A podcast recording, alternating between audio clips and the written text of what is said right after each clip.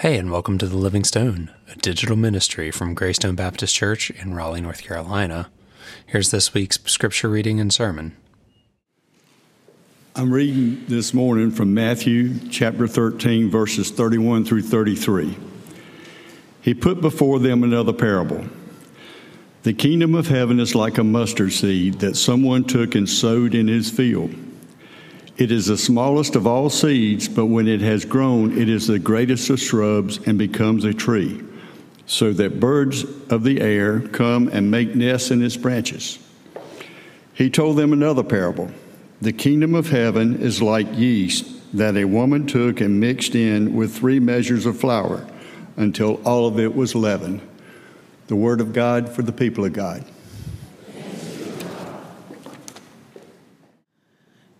There's an old European folk tale that dates back more than a hundred years. It shows up in France, in Hungary, in Russia, in Portugal, and Germany, among other places. But even though its different iterations have different names, I first learned it by the title Stone Soup. Now, there were many, many stories like Stone Soup that I learned in elementary school, but this one has taken up permanent residence in my mind.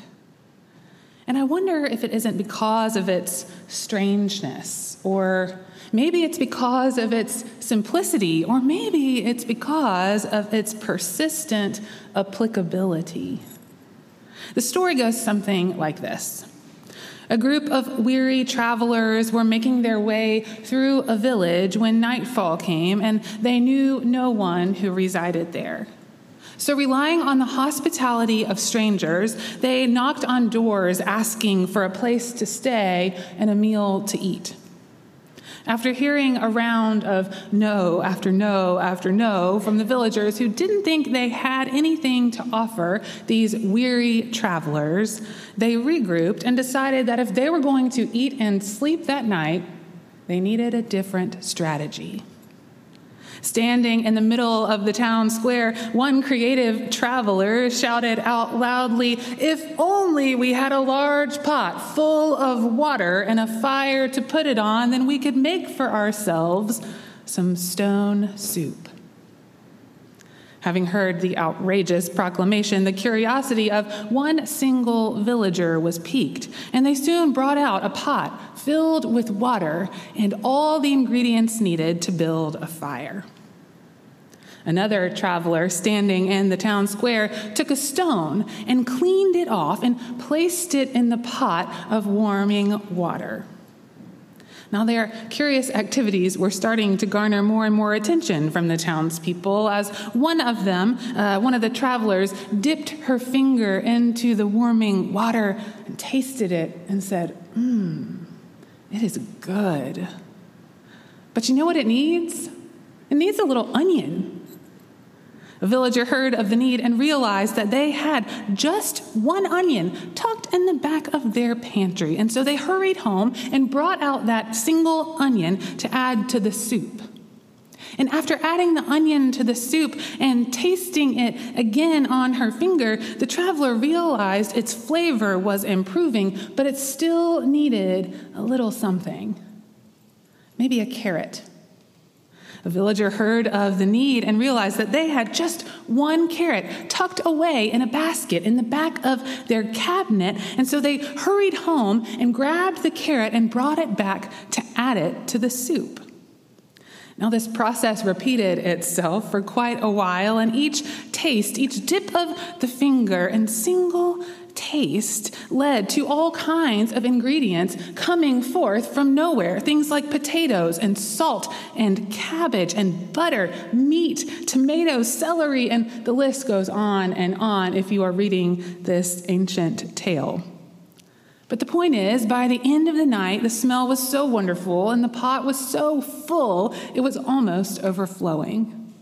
At this point, the travelers tasted the soup again and declared to everyone who had now come out of their homes to gather in the square that the soup was finally ready. With more than enough to feed the whole town, the travelers served everyone who lived in the village. And to repay them for cooking this delicious meal, the villagers found room to house the travelers after all. Excuse my Latin, but I believe the phrase is creatio ex nihilo something from nothing. Or would the contradictory philosophy, ex nihilism nihil fit, I told you I'm not good at Latin, would that win the day? Meaning, nothing comes from nothing. Were the makings of the soup there all along? We begin to wonder were they kept from the travelers on purpose, or were they just obscured by a certain limited, or maybe we should say limiting, perspective? Like the parables of Jesus, this old European folk tale may seem very simple and memorable, in fact, but a closer look seems to produce more questions than answers. This is exactly what we find in Matthew's 13th chapter. The whole thing is filled with parables about the kingdom of heaven, and even though we only read a small portion of the chapter today, we might remember the first one in chapter 13 is a parable about a sower, you know, one who scatters seeds generously. And then it is followed by a parable we know as the weeds and the wheat, and then finally the mustard seed and the leaven, each short story doing what parables do, teasing our minds awake with questions about this kingdom that Jesus proclaims to be imminent. While closer examination of each parable might yield more specific clues as to what God's kingdom looks like, the one sweeping truth that we can trace through each and every one is this things are never as they seem. While the first two parables include images of grandeur, like a sower, like I said, who scatters a multitude of seeds across a broad terrain of land with more than enough to guarantee that out of all of that seed sowing, something is going to grow and a field large enough to warrant laborers, hired help to work the land. Can you see it in your minds? It produces a crop of both weeds and wheat, both large enough to be tied into bundles before their fate was decided. These first uh, two parables in the 13th chapter paint a picture of grandeur, but the next pair present quite a different scenario. Here, a different sower appears to be holding the tiniest seed, almost cradling it in their hands. The tiny mustard seed, there, uh, they take it, the one seed, and place it carefully in fertile and protected soil. Can't you see it in your mind as you imagine the parable? And then that soil nurtures that one single seed until it grows, and one day the sower comes back to it and looks upon it, perhaps with a little bit of surprise, as that solitary seed has become a resting place, a sanctuary, if you will, for, as some translations say, all the birds of the air. Then, in quite the same way, a single woman standing in her own private kitchen takes three measures of flour. That's 60 pounds of flour, which, for those of you who are not bread bakers, that is 60 loaves of bread worth of flour. And this single woman takes her little bit of yeast and works it in to 60 pounds of flour. Yeast which at the small granular level is so small that you can't even see it if you were to hold one piece in your hand. But if you mixed it with other grains of yeast and then added a measure of flour and then salt and then water and then that essential ingredient of time, the yeast would produce enough airy and risen bread to feed a whole town. I have always loved this chapter in Matthew's gospel. It's one of my favorite chapters in the whole Bible. I love it because I love the outrageous nature of that first sower who appears almost irresponsibly generous.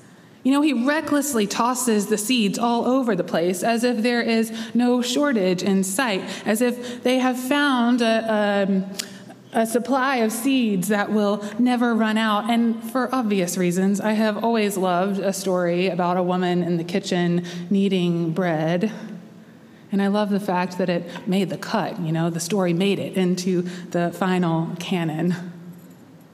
But as much as I have loved these parables and turned to them time and time again, I found something new this time, and I want to share that with you.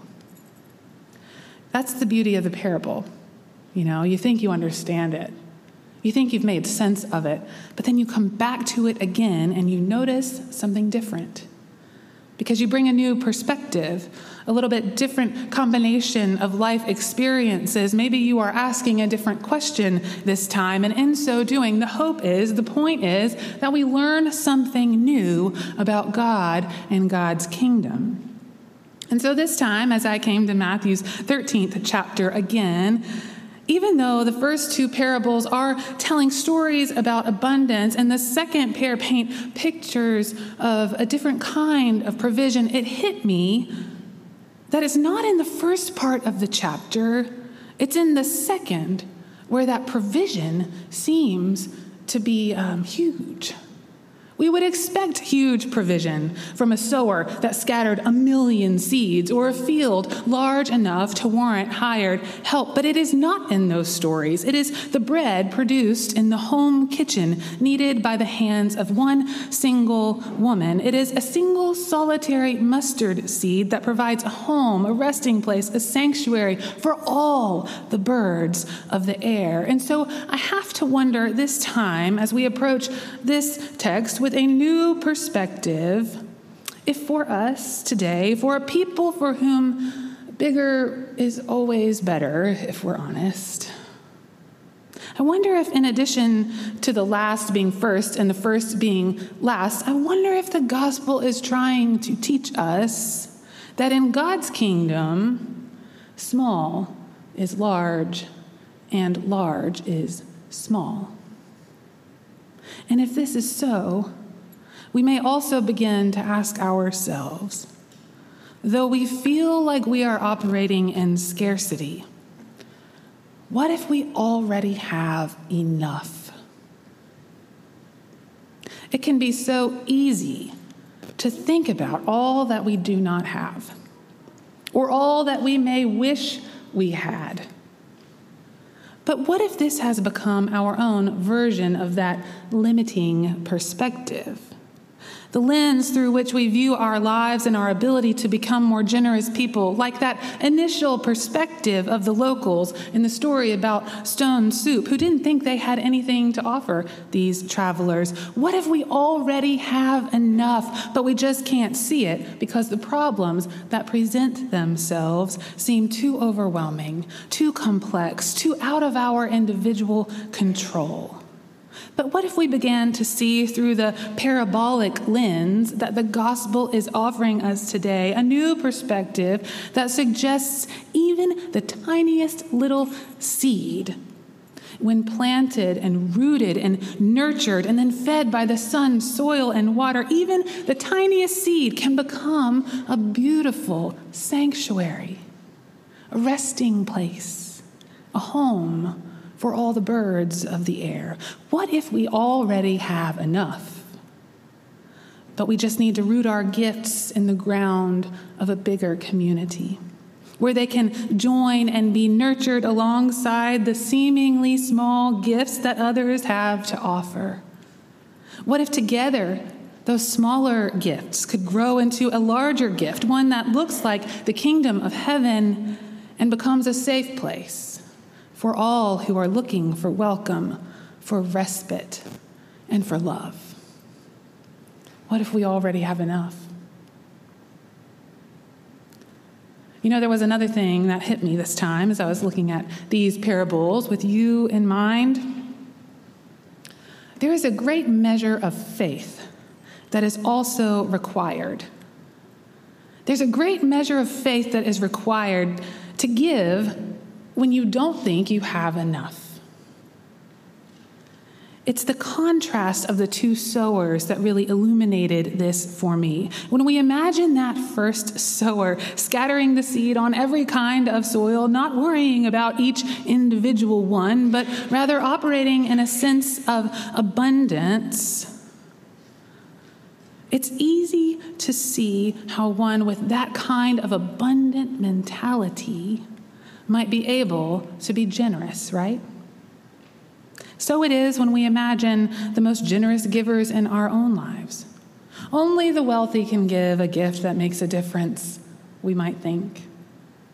Or maybe after I get that promotion, after that raise that I have been working so hard for, maybe then I will be able to be more generous. If we had more, we think we could give more. At least that's what we tell ourselves. In contrast to the first sower, perhaps we resonate a little more with the second sower, the one that knows what it feels like to hold a tiny seed, to have it in our possession, knowing full well how hard we worked for it, the time that it took, how much it means to us, and how good it feels just to let it sit right there in our hands where we can see it when we want to. Perhaps then we also know how hard it is to let that seed go, to plant it in the ground, and to trust it over to the soil and the water and the sun who promise to do their work. But then one has to wonder, thinking about this, what kind of sower, giver, baker, or steward is God calling us to become? Today, we begin a series on stewardship. And it comes at a time when we are dealing with our own feeling of scarcity. Each month, we, like so many other churches and charitable organizations, we look at our budget and we wonder if we are going to have enough. Will we have enough to maintain this campus, these grounds, this sanctuary, which is a resting place to all who call North Raleigh home? Will we have enough to give to our mission partners and to help support their work in our community? Will we have enough to support and to grow our own mission and ministry here, building a faith community where everyone is welcome, where all are loved, where all are invited to come and see a little glimpse of the kingdom of heaven that might be breaking in here? Will we have enough? We want to know. But I would encourage us today to, to shift our perspective just a little bit because that is what the parables urge us to do. And I want us to ask the question a different way. Instead of, will we have enough? I wonder, what if we already do? What if we already have enough? And what if we just haven't recognized it yet? What if we just haven't recognized our tiny seed or our small measure of yeast, our solitary carrot hidden away in the cabinet, or that single onion which resides in the back corner of the pantry, our large empty pot, our vacant, unadorned guest room? What if we just haven't seen how our smallest resource could possibly make a difference? But what if all we need to do is sow our single tiny seed in the soil of community, trusting God and one another to provide the other ingredients needed to make a delicious soup, or maybe a large and impressive tree, or maybe enough bread to feed the whole neighborhood? What if we already have enough? We're just waiting on the courage to give and the faith to know that with God, the smallest gifts are often the largest. For with God, even a small, tiny seed can become a magnificent sanctuary. Lord, give us the courage, and may it be so. Amen.